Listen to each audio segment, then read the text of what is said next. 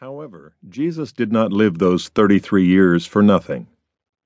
In order for him to qualify as our Redeemer, it was not enough for him simply to go to the cross and be crucified. If Jesus had only paid for our sins, he would have succeeded only in taking us back to square one. We would no longer be guilty, but we would still have absolutely no righteousness to bring before God.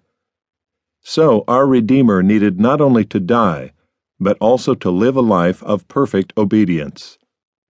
The righteousness that he manifested could then be transferred to all who put their trust in him.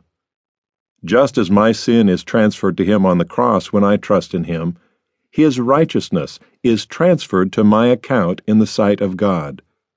So when I stand before God on the judgment day, God is going to see Jesus and his righteousness, which will be my cover. By his obedience, he redeemed his people for eternity. It is important, then, that we not minimize the work of Christ throughout his life by focusing too narrowly on the work of Christ in his death.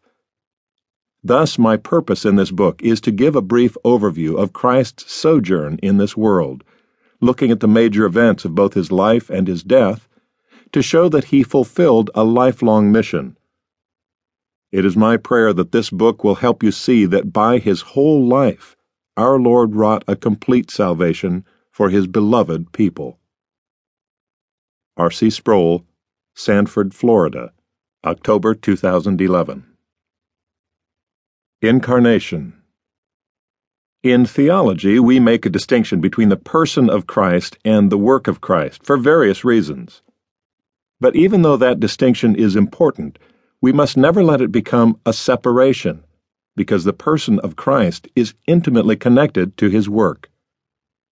We understand his work largely from the perspective of the one who did the work. Conversely, the work of Jesus reveals a great deal about who he is.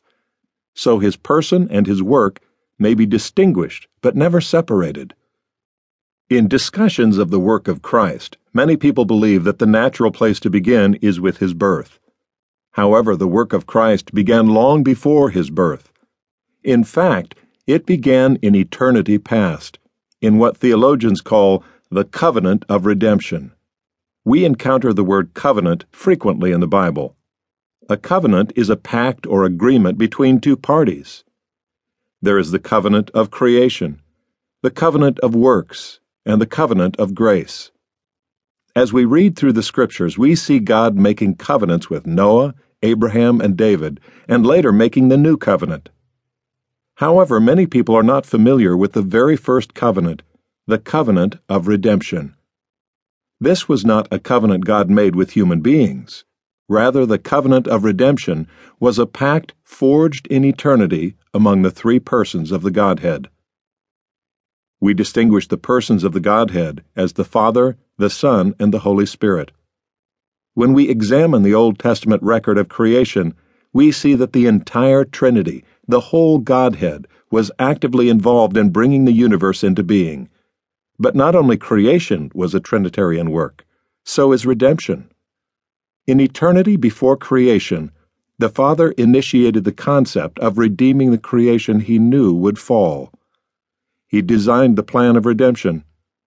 The Son was given the assignment to accomplish that redemption.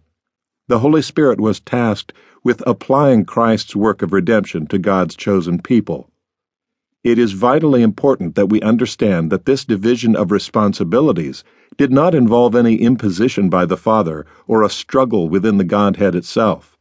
Rather, the Father, the Son, and Spirit made an eternal agreement that is known as the covenant of redemption. Under this covenant, the Father sent the Son, and the Son was absolutely delighted to carry out the mission the Father gave him. The Apostle Paul sketched out the scope of Jesus' incarnation when he wrote, Therefore he says, When he ascended on high, he led captivity captive and gave gifts to men. Now, this, he ascended, what does it mean but that he also first descended into the lower parts of the earth? He who descended is also the one who ascended far above all the heavens, that he might fill all things. Ephesians 4 8 through 10. So the ministry of Jesus, which was crowned by his ascension to glory for his coronation as Lord of creation, began with his descent. He left his home in glory with the Father and the Spirit. He came to this world by way of incarnation.